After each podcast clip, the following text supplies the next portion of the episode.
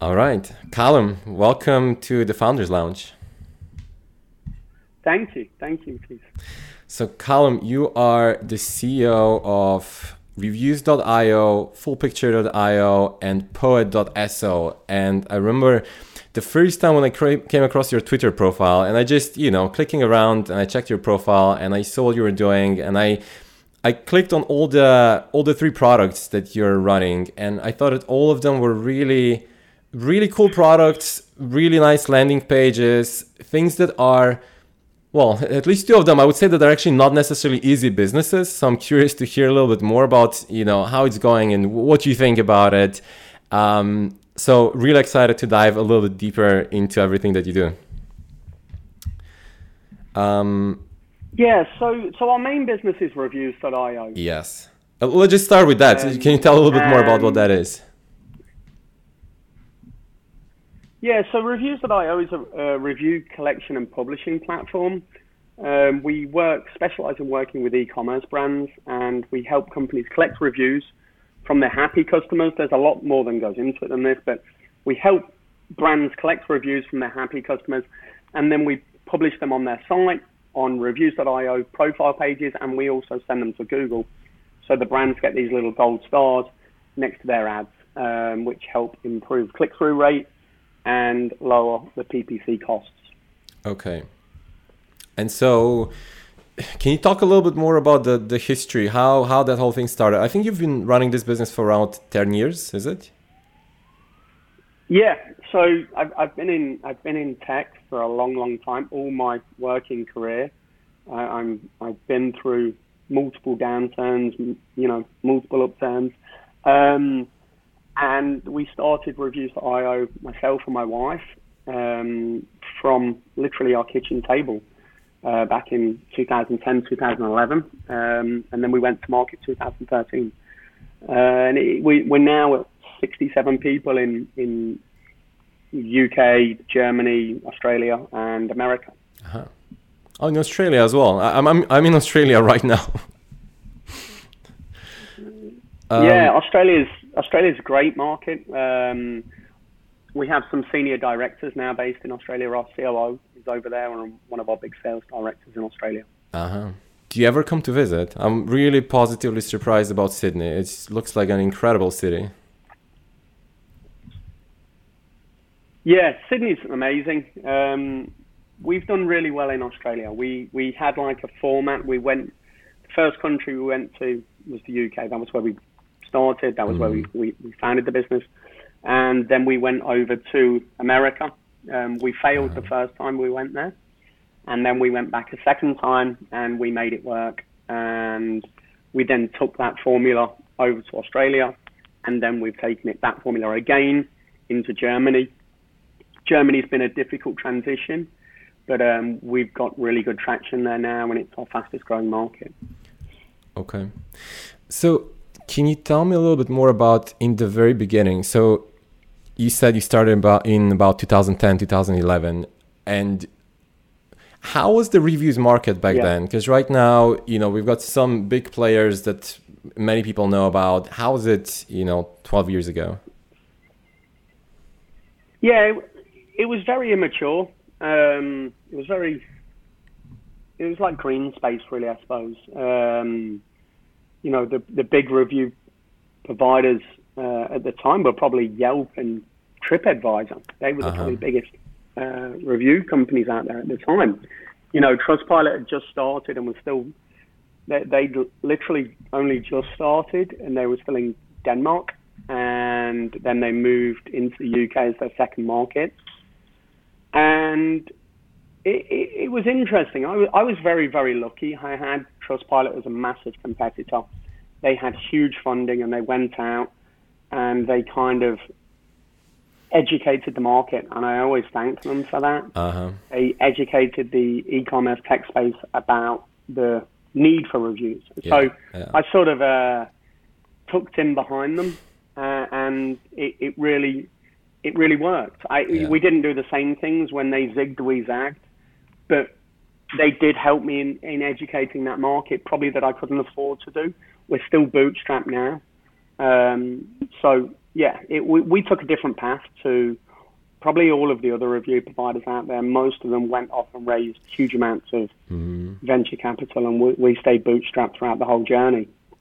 Amazing. That's actually really interesting what you said because there, there's a concept of the first mover advantage, right? That if you're the first in the market, that then you you know you have that advantage of time, I suppose, to capture the market. But I really think very often, especially when you're doing something innovative, it's more of a first mover disadvantage because just as you said, it just costs so much to just edu- educate the market. What's you know what's the what's the benefit? Yeah. What's your product? Why do they need that? It can be incredibly costly. Um, and okay, so you said it took. Yeah, it's been proven time after time that you don't need first advantage. Yeah. Sorry, it's been proven time after time that um, you don't need first mover advantage. Mm. You know, you you don't. Um, as long as you've got a better product, you, you will win eventually. Tech always wins. That's the motto that we live by. Mm. And so we just really concentrated on the technology behind the service. And was it hard competing? Well, you said it was. Yeah, you said it was competitive, but also there was also an advantage because at least people knew that. Uh, so, what was your strategy then? How did you manage to compete against somebody who's because it is scary sometimes, right? I hear that very often. Somebody who's not who's bootstrapped and they need to compete against startups that raise a hundred million pounds, and they're like, "Well, how how am I supposed to do this?"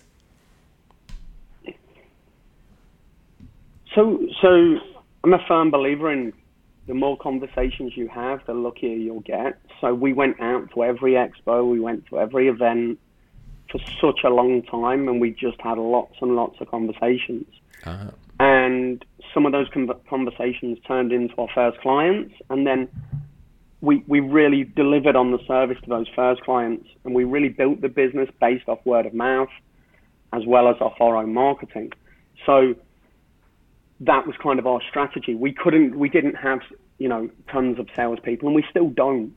Um, we do build off like a lot of referrals. It, it it was kind of delight that one customer and then bounce into the next customer. Uh-huh. Um, and that that was our strategy, and I and I, it's really worked. And um, if you're that smaller player in the market up against someone big, you've got to just get out there and talk about your product. That's all you've got to do. And so, can you talk a little bit more about? You said it took was it, you started in 2011 let's say and then you went to the market in 2012 13 so it took a little bit of time to build the product right? Can you talk a little bit about that? How are you technical enough? Did you actually build it you and your wife or how did you approach building the first mvp yeah so we built a really simple MVP um, to start with, just to see whether it'd work.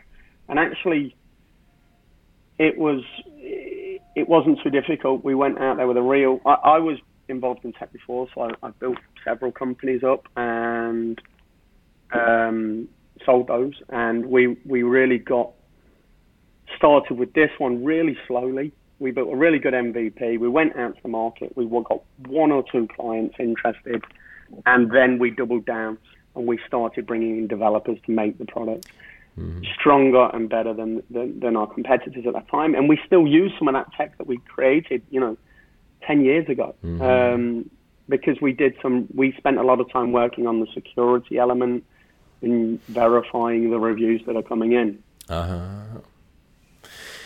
And so one thing that maybe we didn't touch on so much is like why why actually reviews? Like what made you do this business? So you said you had a few other businesses before right? And then you know i guess you were looking for something new. What was going to be the next thing? Yeah. and was it just you know what triggered you? What what what made you think yeah. that that's going to be a good business? So kind of yeah it, it was it was a long time coming. I, I you know very very early on I, I, I was you know, back in early 2000s, I was involved in uh, e-commerce as a merchant, uh-huh. and we was an online appliances retailer called appliances.co.uk, and I kind of saw the value of reviews with that. Uh, we sold that business, we exited, we sold, and then we went off and created a price comparison platform. Uh-huh. Um, and reviews was a big element of the price comparison platform. So in May uh, I think about 2007. No, May 2010. Um, Google did an update which, you know, affected every single price comparison platform in the market, and they all basically got killed to make room for Google Shopping. Uh-huh. Um, and I, I literally went back to the drawing board. I spent a lot of time looking at the drawing board. You know, the price comparison platform we had was was a, you know, it was a big business, uh, and it got killed overnight. Um, and I really had to go back to the drawing board, look at what was working in that business again with a different set of eyes. Um, and, and reviews is what we came out with. So it's interesting because it's it's really hard when you're reliant on one channel so much, right? Whether that's Google or Facebook or Amazon. I just I just read on Twitter the other day there was one thread that maybe you've seen it. It went kind of viral. There was somebody who had I don't know, 10,000 reviews or something on Amazon that just disappeared overnight. And he's claiming that they were real reviews, it's a real product, it's yeah. a high quality product, but Amazon, for whatever, for whatever, uh, for whatever, whatever reason, removed the reviews. And it's like, uh, you know, your business just disappears overnight, basically, right? Uh, and it's very often the same, yeah, with Google, either yeah, due to yeah. SEO, usually due to SEO, or with Facebook, right? Um, it, it can be pretty, pretty difficult, which um... it, I think I think you've got to be really careful and spread your business, and you've got to. We we when we came back after the price comparison platform, we understood that we needed to create more technology, not consumer technology, but actually create the base. You know, which worked with multiple platforms. Um, mm-hmm. And yeah, we, we were a, we were one of those people who got killed by that update, as long mm-hmm. as many as well as many other people. Mm. Um, and Google actually got sued. They all joined together, and Google sued, and oh, yeah. it turned out to be a 2.3 billion pound claim. Uh huh. Yeah, it's. Uh, I mean, right now, if you Google almost any service or especially anything local, just the not just the first screen, it's like the second screen as well. It's just Google, right? It's first the ads, then you got uh, their Google Maps widget, yeah. and then like a few more of their own widgets, and they're really moving more and more towards just owning the whole real estate um, rather than actually driving clicks to the website. So, yeah, I guess it's just something to to be aware of and to be careful about when you're planning the strategy. Yeah. You if you rely on on any one source of traffic to drive your business, you're going to eventually hit some serious bumps in the road, and that's that's a big thing. You know, uh, you know, we're seeing that with SEO. We're seeing this with with Facebook, the yeah. iOS update. Yeah. You know, Facebook got killed yeah. uh, by by that update, and, and you know, as well as Facebook hurting, a lot of the retailers that worked on the retargeting of Facebook have been hurt. Mm. So uh, if you rely on Facebook for your ads or your traffic at the minute, you're in trouble. Mm. You know. You need to diversify. Um, is that so? I'm curious because now uh, you got two other products that are smaller from reviews.io is that partially is that just because you're entrepreneur by heart and you want to create more things or is that also partially just to diversify to have more you know more more products more businesses more different uh, kind of a safety net i suppose? Or what's the motivation there? The the motivation is that that they're, they're sort of assimilation businesses they're very the poet is a kind of a lead gen for reviews.io uh-huh. um, a lot of people like poet um, and we, we give it away for free and it, it's really boosted. Can you explain a bit just what Poet is? and my own visibility. Um, so Poet allows you, you can post a Twitter, your a Twitter uh, link into Poet, and it'll turn that link into a nice image of that tweet. It looks amazing. Um, automatically, and it, it, it it's very very clean. It's very cool looking, and honestly, the people who use Poet around the world, I can't believe it. I, I look at the Google Analytics and I'm like, how is this tiny little app getting so much traction? Um, it truly has gone viral. Uh, we're getting it gets used in Africa, Middle East, you know, uh, in Japan, Australia, every single, everywhere in the world, people are making little poets. Mm. So that was a, a great product. Um, and Influence.io is a loyalty solution. Loyalty and reviews go hand in hand. Um, and it, it, was really an add-on solution for Reviews.io. Oh. We saw that our customers were using loyalty, but they were quite unhappy. So we had a lot of customers coming to us saying, "Why don't you do a loyalty solution? We'd love a loyalty solution that kind of offered the the, the tech that Reviews.io does. That you guys, because the thing about Reviews.io, we're always pushing new updates. We're always investing heavily in the product, and we didn't see that in the loyalty industry, in the, the you know the e-commerce loyalty solutions mm-hmm. out there. They weren't evolving very fast, and we just saw a, ga- a, gap in the market. So that that's why we, we launched loyalty, um, and we're we're discounting it. If you're a reviews.io client, we're massively discounting it, and it, it's kind of working like not a lead gen, but it's helping us retain clients and it's helping us grow our customer base. Mm-hmm. So it, they all go hand in hand. There's no separate company. That's nothing to do with what we're doing at Reviews.io. Reviews.io is our lead company, mm-hmm. and it, it's the heart of the business. Okay. Have you tried? Have you? Yeah. Have you launched any other things over the years that maybe didn't work out? Because we i mean we all know that that's the reality of entrepreneurship right? I mean you launch things they don't work. Yeah yeah i mean yeah um, we, we've launched several things. Probably one of the things that we, we launched that i thought was going to be huge and probably and probably would have been huge if we would have gone out and gone backing for it um, was an affiliate fraud detection software.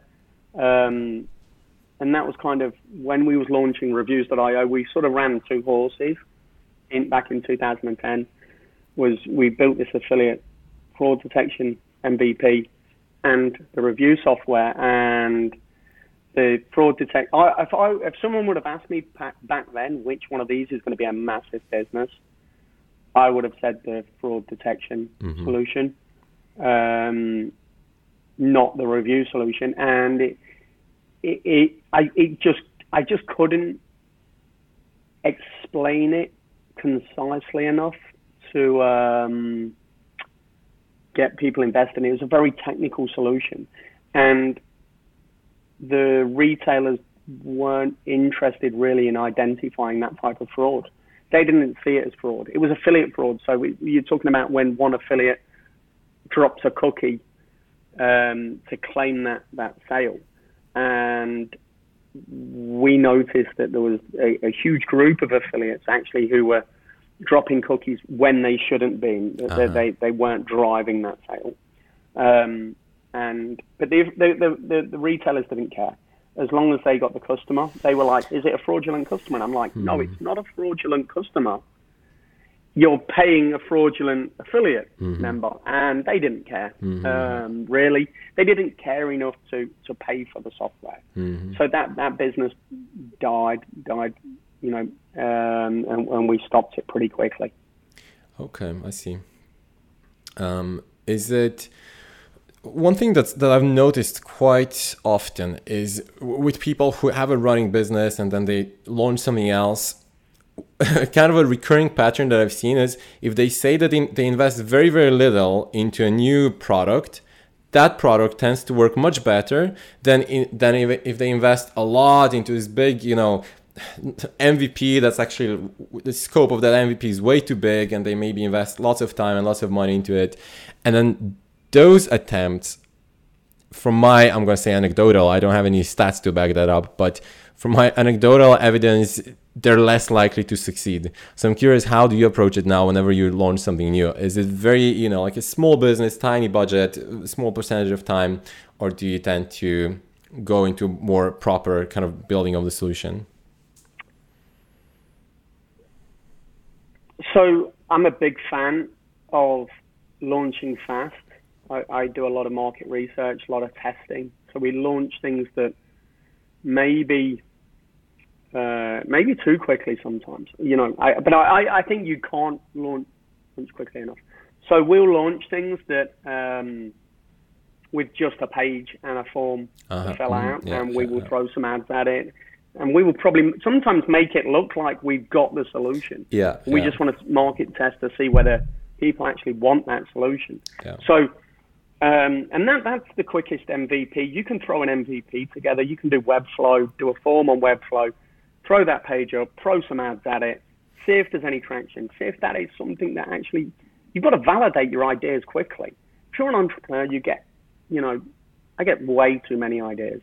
Um, and, and you've got to validate, validate those ideas very, very quickly. And that's what I do now and I don't launch anything unless I've, we've validated that idea. Mm. And probably we'll take that Webflow page down after an hour, maybe a day, maybe a week, and then we'll go back to the drawing board and we'll contact those people and we'll say, like, look, we're working on this solution.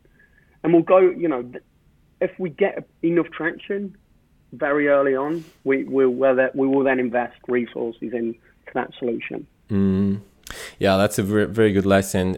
I, I can't overstate that enough. I think there are so many people who want to start something and then they spend so much time on the first version of the product. And we're talking months or years, right? Before they actually launch something. And you, you have no real market data. Yeah. You have no idea if it's ever going to work and then you learn after i don't know a year of building it you know you launch it nobody cares about it and maybe through the process of launching it and through the process of then finally getting some insights and talking to some users you realize oh no we actually you know should have done something completely different and then that's that's when you really start understanding the market and start start understanding what the solution should be right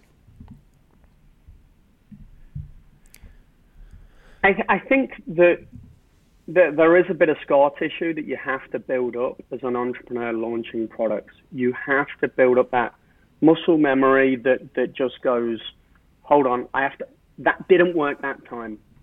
And how can I get, how can I learn that faster?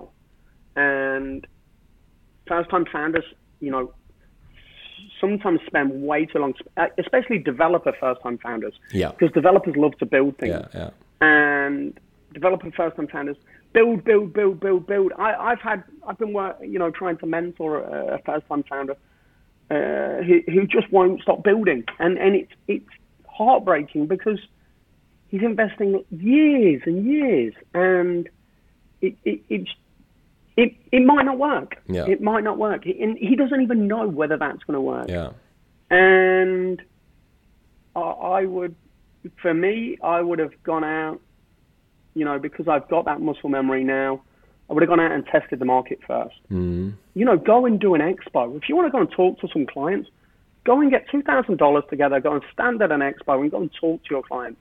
Or go and join a forum or go to an event, but go and talk to people. Communication is key, but what you've got is that, you know, developer founders don't like, you know, as a general uh, group, they don't like getting out there and talking to people about their product. Mm. But they can learn so much more and they can pivot faster. And they actually come out with a much, much better product. Mm. And reviews, you know, that's why we moved so fast because we had so many conversations and we got the product we you know we'd go I'd go home at night and I'd be writing notes and, and, and making sure the next day when we had our meetings, right, hold on, this guy said this yesterday about this. And those conversations really build your roadmap. You know, you, I don't think you build the roadmap in your head. You build your roadmap by having conversations, listening really well. Yeah. And then converting what you're listened to, listened, into a product. Yeah. And and that's the uh, that's a real skill. Yeah. It's really hard to explain it. I think I remember when I first time heard that, you know, we've all heard about lean startup and all the methodologies and how you're supposed it's but it's so hard to actually understand it until you actually experience it for yourself and when you see how when you actually go out there and talk to either the experts yeah. and the users and uh, when you actually dive into the real market, how you start getting all these insights and you start realizing like, oh, actually, I was completely wrong, or nobody needs this, or I completely misunderstood that, right? Um, the, the other thing that I hear quite yeah. often is, you know, the approach that you mentioned, just build a landing page and, you know, drive some advertising traffic and see what happens. And I hear like, well, but I don't want to spend money on ads now if I don't have anything yet. But the, the problem is that the alternative is actually worse. You're going to spend a lot of time, and then in addition, you're going to spend advertising money, and it's still not going to yeah. be anything, right? You're still not going to convert those people, uh, most likely. For, from my experience, the first ver- version almost never works. Yeah. That's uh, if the first version works, I'm never. almost concerned because something's probably wrong. Yeah, I mean everybody, everybody kind of pivots. Everybody. I mean, Reviews.io, actually, Reviews.io, the first version of Reviews.io before we started speaking to people was that we'd write the reviews. And that seems insane now. We've collected 28 million reviews. And I was thinking back then when we started that we, as a company, would write the reviews. Uh-huh. On, you know, yeah, we'd be yeah, professional yeah, reviewers. Uh-huh. And and you know, on going out and speaking to everybody and learning, that is a ridiculous idea. Um, uh, you know, you, you, know, we was trying to probably compete with probably CNET and those type of mm-hmm. tech tech, uh, tech blogs at the time, and it only on talking to people did we learn that that isn't the right path. Mm. So, it, it, you know, my best advice is get out there and, you know, talk, talk, talk, talk, talk, talk. I know it's horrible and it, you don't, it's out of some people's comfort zones the more conversations you have, the luckier you'll get. The mindset shift that I had to do there. So I'm also, you know, I'm also a, a technical person. I'm introvert. I don't. I like to hang out with people, but I don't like to hang out with people too much. there's a there's a good balance in that, and I think the mm. mindset shift that I did I made there is like if something makes me feel awkward, then I probably should do it. If it's something that feels a little bit awkward and uncomfortable, then that's yeah. that's the thing to do. That's not the thing to avoid. and I think that was a game changer for me. yeah, yeah. Yeah, 100% run towards it. Don't run away from it. Mm when did you realize then uh, you know so okay you've you've launched you've uh, you've pivoted a little bit when did you when was the moment when you said okay this is actually working this is going to be a, a, business it was quite early on it was early on after we pivoted uh, we got one client um, who's still with us today you know they're, they're, they're with us now and when we won that client i kind of thought hold on this client is a big multinational brand, you know, billion dollar mm-hmm. business. And I was like, this is a billion dollar business taking a chance on two people sitting around a kitchen table. And literally, I did that deal on the telephone in my garden. And it, it, it was probably when I put the phone down there, I thought, you know what? We need to uh, get some team members. I need to build a team around me what am I good at, what am I not good at, and that that was that was really probably after that call when we won that first big client that we uh, we realized we had to um, this was going to be a good business and we we had to do something about it. Mm-hmm. Nice. And then okay, so now today you said you said you got sixty seven employees, something like that, right? Yeah, I think I think 67, 70 um, today. We're, we're growing all the time. I lose count. Um, you know, I, I just see people join the Slack channel. Yeah, yeah. And I'm yeah. like, okay, another one. Um, and yet they're all over the world. Uh-huh. So it it uh it kind of when they're all over the world, it is hard to keep track. We do have a HR team now who, who do all of that. Um, I, I generally manage the development team um, uh, and oversee the really most most facets of the business. Um, yeah, we're now at 67. 67. And did you say 28 million reviews collected, right? Yeah. And then approximately what's your revenue right now? Uh, it's about 10 million ARR. Okay. And so, what were some of the major growth? I remember you tweeted actually about that recently. You tweeted kind of what were some of your growth uh, drivers of your growth. What would you say? What were some of your major growth Yeah. drivers, or even growth triggers and moments? You know, throughout the journey. I mean, there's so so many. That probably our, biggest driver of growth at the minute is probably partnerships. That's that's the biggest right now. Um, we were never big on outbound. We were all about inbound. So um, it was all word of mouth. It was all really getting out, talking to people. Those people coming in was via referrals. Um, but the biggest growth driver at the moment is partnerships, definitely Partnerships, partnerships and our of what kind? Um, yeah, they're the biggest at the moment. So we have a partnership team, uh, partnerships with uh, tech tech services.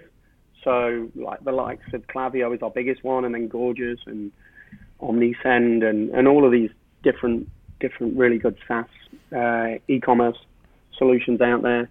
And then our we also have a partnerships team that works with agencies, and agencies is a really good driver of our business. We go out, we, we, we really keep in contact with those agencies a lot, and we talk to them about who their clients are, how we can help their clients, and then we handheld those clients through through uh, setting up their review collection and Uh-huh. publishing solution.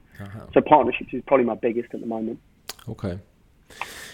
And so you mentioned you're mostly overseeing the tech team and I suppose the product product development, right? Okay. Yes. So one thing one thing that I'm, I think about quite often is when to copy and when to innovate. I think it, it's I used to be a hardcore like you know startup person, Silicon Valley. Everything we need to innovate. Everything needs to be an innovative solution.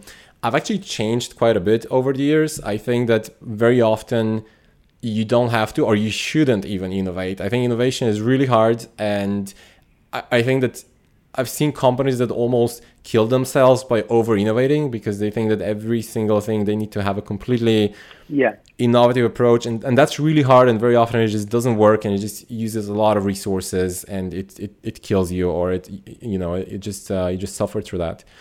Um, so i'm wondering how do you think about that? You know when you look at your product when you look at your business when you think about what's what's the next thing that we should build how do you look at that I think you're right there. Um, some of the things we, you know, we we don't exactly copy. We're not, in, you know, we're not a company that, that does that. But I think looking at the wider market, um, you should probably not try and reinvent the wheel on some of these things. If you're a CRM, you've got to kind of look a, a certain way. Else you're not a CRM. You've got to do certain things. Um, and but then there's some things you can innovate on, like you know, Poet was a great innovation. Um, you know, we've had some really, really great innovation, but but actually the core product is review collecting someone's thoughts in text, photo, or video, and then putting them on someone's website. And it's not rocket science but then you've got to add a little bit of innovation in there. You've got to be 10%, 20% better than anyone else in the market. Um, and and, and th- that's it. That, you know, creating markets is very, very difficult. Innovating the actual market, innovating a new category is very, very difficult um, and very, very expensive to do. If you're not, if you've not got tons of funding, you and you're going to act in a in an existing category, then you've got to have some of the similar solutions to the existing category. Else, el- el- else you're not in that category. So um, you, you've got to innovate, but innovate on, on certain elements where you think you can. I mean, we innovate in a lot of uh, in a lot of ways at reviews.io, but our core solution is similar to other people's core solution. Okay.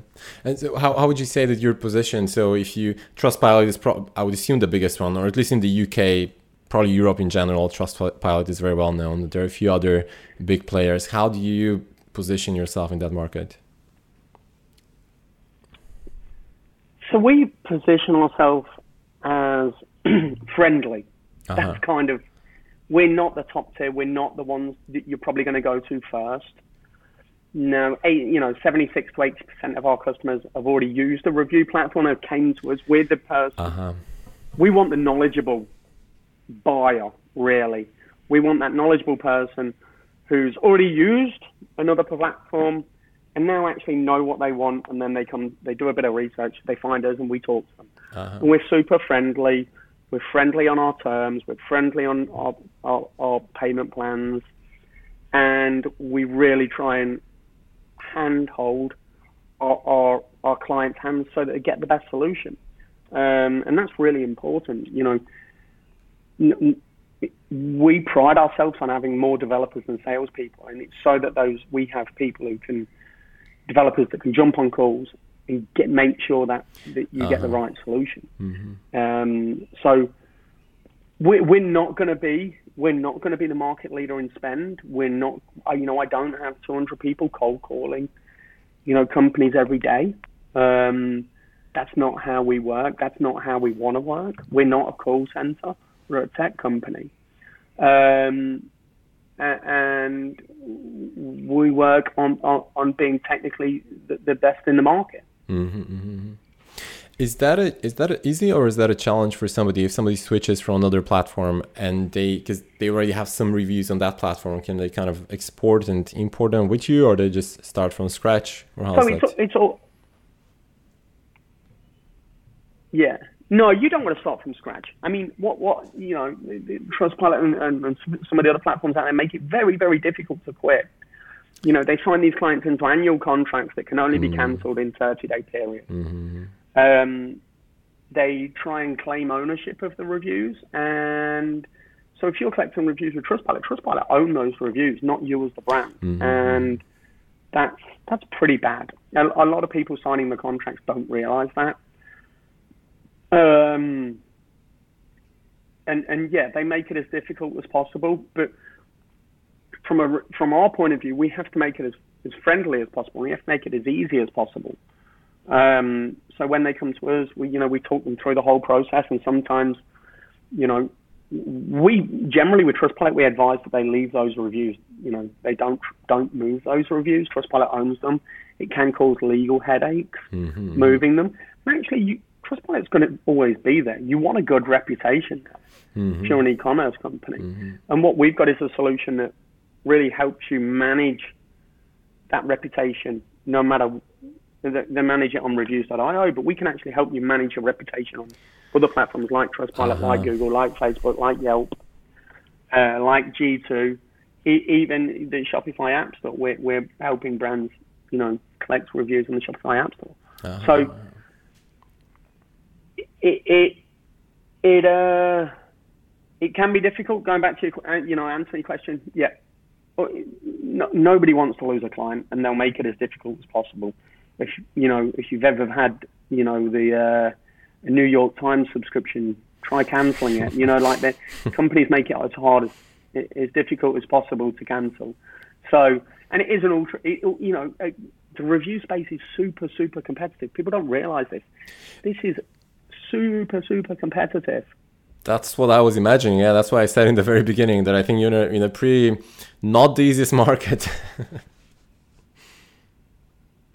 No, it's it's not an easy market. It really isn't. Um, it's a very, very aggressive sales market, um, and we we've tried to stay away from that aggressive sales model because we think people get missold, and people overpromise when when they're on massive targets and you've got 200 people cold calling. They're all on different targets, and to hit those targets, they've got to overpromise and everything else. And we've just never wanted to be that company. So, you know, we're probably not the first choice, but we'll more than likely be your second choice, mm-hmm. and that's what we're seeing now. As the review market matures, uh, our stock goes up more and more. So that, that that's great for us.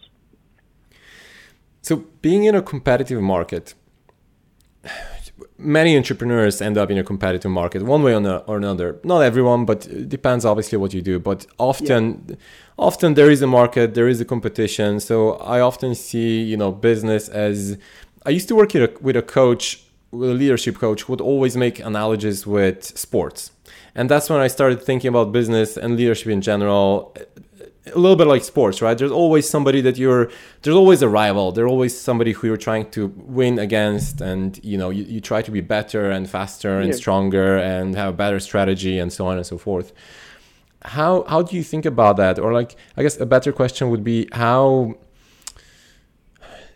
as an entrepreneur and as a CEO, how do you look at performance? How do you make sure that you and your company that you stay competitive that you perform at your best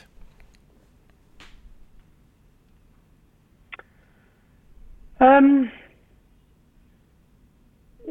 we we were very lucky that, that Trustpilot is a thousand pound gorilla in the room, and they were super super aggressive. So they were pretty pretty litigious and pretty bad against our company when we first started out. They'd say things and do things and sue us and do do stuff that just didn't wasn't cool. But what it really helped me do was it helped me be a wartime founder, mm-hmm. and I was I was able to galvanize my team around a common um, a common enemy, mm-hmm, mm-hmm. Um, and I was able to motivate my team that that we needed to beat these guys. Mm-hmm. We needed to hustle harder. We needed to work faster, work longer, work harder, mm-hmm. and we wasn't going to stop. And I and I wasn't going to stop. And that was ultimately it. I lead from the front, uh, and when you're bootstrapped, you kind of need that. You need somebody. You you need a Goliath. You know, you need somebody who's that big bad wolf that you you can all have a con- common enemy. Mm-hmm. Um, so, so kind of that that was that was my view on this. That we we were really lucky that we had that. Um, at the time, I was pissed. I was mad um, with with some of our competitors, and I and I and I still call them out. I, I'm outspoken. I, you know, I uh, I'm an emotional person. Um, probably shouldn't be as emotional, but I am an emotional person, and I, you know, call out injustice. I always have done, and I always probably will do. Mm-hmm. Um, so yeah, the, the, the competition's great. Listen, do not enter a market if there's no competition, because it's going to be really hard to motivate your team into creating something that's super powerful. Mm-hmm. Well, that's a good. That's a good thought right there. I like that. Um, Okay, so that that's interesting. Yeah, you're saying um, motivate the team to work work stronger, work, work harder, work longer, work faster. Um, yeah, is is that is that how you look at your personal performance as well? I suppose. Do do you have any? Do you have any unusual like habits or unusual things that I do that you do, or you know that keeps you on top of things every day? Or it doesn't have to be unusual, just like what's your thing? I'm very Yeah, I, I grew I grew up in a house where my dad was an entrepreneur, my mom was an entrepreneur. I grew uh-huh. up really my, my, parents and even my grandparents only ever worked for themselves. Mm-hmm. So I grew up in a very entrepreneurial household. Now my it was a very unstable household in that one minute we was we had money and the next minute we didn't, mm-hmm. and that was an awful scenario for a young kid to grow up in. You know, very unstable, in, in, unstable. Not not uh, in in business. I think my my parents go through you know the the the, the recession in the the nineties and the eighties, and really, you know, it was either feast or famine, mm-hmm. and I really understand that and that motivates me. Um, I, I don't want to go through those lean times. Mm-hmm. So even when things are good, I hustle hard and I, I, I never rest on my laurels and I, you know, I, I and I think that's a, a great trait to have as an entrepreneur. I, I don't, yeah. you know, I don't go and look at the bank balance daily. I, I, I hustle. Mm. You know, mm. I, I get up in the morning and I and I go to work and and, and, and, and go to work hard. Um, yeah, and and I think it's that early early thing that's built into you when you're a kid. You've kind of seen it, and I it, it, it was tough for us. It was tough. It was it was feast or famine. Don't get me wrong. It was great when it was good, and it was bad when it was bad. But mm. um, as that second or third generation founder, you're you you. I, I really wanted to build a business that was very stable, uh, and that's that's uh, that drives me every day. And I, I, you know, I have family and kids, and you know, I, I, I want to, I want, you know, I, I want to do well by them, mm. and then that that that drives me on as well. Very, uh, and I see that in many successful entrepreneurs that they have, they had this painful experience or something that drives them every single day because they they've uh, you know they've experienced something that they they don't want to go through that anymore and that they, it creates an intrinsic intrinsic motivation that just keeps you going right because if you have i think business is hard or yeah. can be hard sometimes and if you have some superficial motivation you're just um, it's just hard to get up in the morning and work on the things or you know work on the difficult things that have to be done to keep the business alive right incredibly difficult. And to be an entrepreneur, you've got to love what you do because it is fucking hard. You know, you've got to love it. You've got to love getting up in the morning and, and, and doing those hard things. You know, you've got to you've got to love it because you're going to go through ups and downs. And if you don't love it, go get a job because nine times out of ten, you're probably going to earn more money on it getting a mm. good job and going up the career ladder. Mm-hmm. So you've you had some businesses before. You got three products now. Do you have any other ideas that you can share with everyone else? Maybe some things that um, you don't have time to work yeah. on, or you know something that you think should exist, and maybe somebody who's listening can pick it up and do it.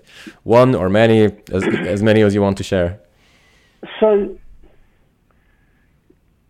so I'm I'm I'm super passionate. My son has a really rare genetic disease, and I'm super passionate about helping people with uh, disabilities and helping people who are a bit, little bit more disadvantaged, maybe than than you know other people. So, I think there's a huge gap in the market, and um, to there's two solutions that I, that I think are out there that, that can be done. So I think there's medical equipment for children, mobility equipment for children with disabilities is, is hugely, hugely expensive. Mm-hmm. And there's kind of like a monopoly, um, uh, you know, duopoly, I suppose, called uh, of, of two two manufacturers that produce the most uh, of these mobility devices, and they're mega mega expensive. Like, you know, you're talking ten thousand to thirty thousand pounds uh, per piece of equipment. There's no secondary market for those equipment, uh-huh. uh, those pieces of equipment. Um, they have very little value once they've been used or the child's outgrown them.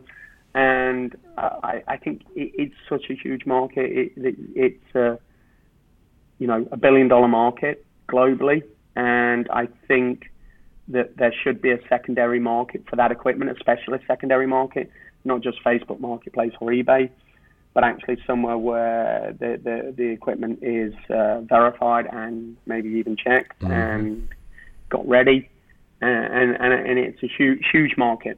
The, the second thing is, uh, can I, you think, before you continue, you know, can you tell? you, you said that there are two large businesses we, in this space. Can you tell which ones they are? So if somebody wants to look it up, what you know specifically, what kind of equipment we talk we're talking about, they can just look up those uh, those businesses. Yeah, the the, the biggest is Lecky. Um, I think it's L E C K Y. Um, they're they're you know they're probably the biggest, and it, they literally do tubular frames standers, walkers, these kind of things, but they're, they're incredibly expensive. Mhm. Um, yeah. and it's basically a bike frame just bent, and and, and, and, and you know they're the they're the biggest in the market. Um, and the other one I think is is, is Triton. I'll, I'll send you that so you can put it in the show notes. Yeah. But, um, and that, that's a similar thing. So you've got those two brands. One of them's based in Ireland. Uh, I think the other one's in America, and you've there's no resale market. So if anyone wanted to look at a market that, that has huge potential, that that's one of them.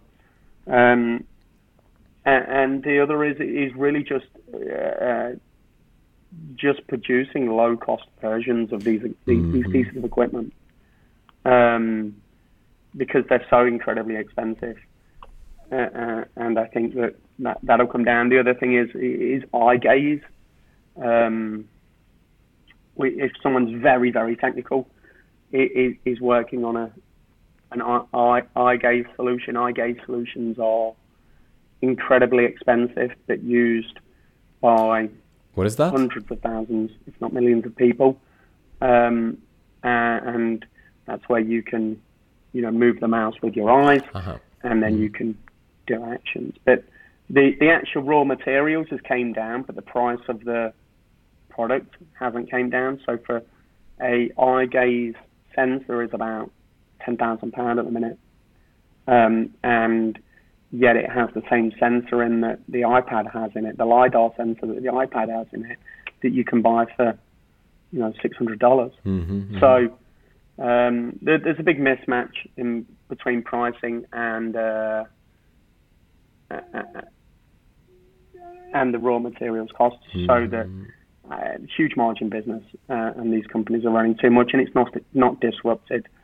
Uh, they're still using fax machines to communicate, and if anybody's using a fax machine to communicate, they deserve to be disrupted. Uh, I actually know somebody who would, I think, have the right skills to work on on that. Um, I need to let him know. Well, uh, I'll just send him the the episode, Mm. and uh, I'll see if he wants to pick Yeah, I. I mean, if you've got anybody who wants to work on it, if if anybody out there wants to work on it, get in touch with me. I, I'll I want to be involved. You know, whether that's by financing or or, or actually hustling and doing some of the work. You know, I want to be involved. Perfect. I'll I'll let you know um, if he's interested. Uh, he I think he does have the right Cool. skill set. Uh, he's done similar things in the past. Um, I'll see if he's interested. But yeah, I, I love also the kind of idea. That's that's exactly the kind of insight cool. that you know to somebody who didn't have an experience with that. You don't even know that that market exists, right? It's just it's something that's not. Um, you know, if you're not dealing Yeah. with that, you don't know that that's a thing. You don't know that that's a problem um, and and that's that's perfect and getting this kind of idea out there so that somebody can pick it up and actually work on that and dive into it Yeah. Yeah, no problem. cool um Callum, i think we can we can wrap up at this point um thank you so much for coming on Re- Awesome. really enjoyed the conversation really enjoyed getting to know you uh, a little bit more and um yeah thanks Thanks, Matisse. Thank you for uh, having me on the podcast today. I really appreciate it. Um, yeah, and I'll, I'll drop you the show note, uh, some notes, so you can put in the show notes Yeah. about the, the, the two brands. exactly we'll add that in the show notes awesome Okay. All right. Uh, oh, by the way, before I forget, so you, anyone anyone who actually listened until, until the Yeah. end, uh, that's more for the listeners than for, for you. But we kind of changed the podcast a lot recently. Uh, the language has changed, the name has changed, the format has changed. So if anyone wants to shoot me a message, please let me know what you what you think. How do you like this new approach? Uh, I'd love to hear any feedback, uh, just so that we know if that's the direction that we should go towards or you know what are your thoughts i would love to know either in private on whatever twitter linkedin instagram find me somewhere or publicly obviously any reviews on uh, on the app store um, or on, apple podcasts on spotify uh, that also helps uh, to get some more views as well. So would really appreciate that. All right. Thanks. Thank you.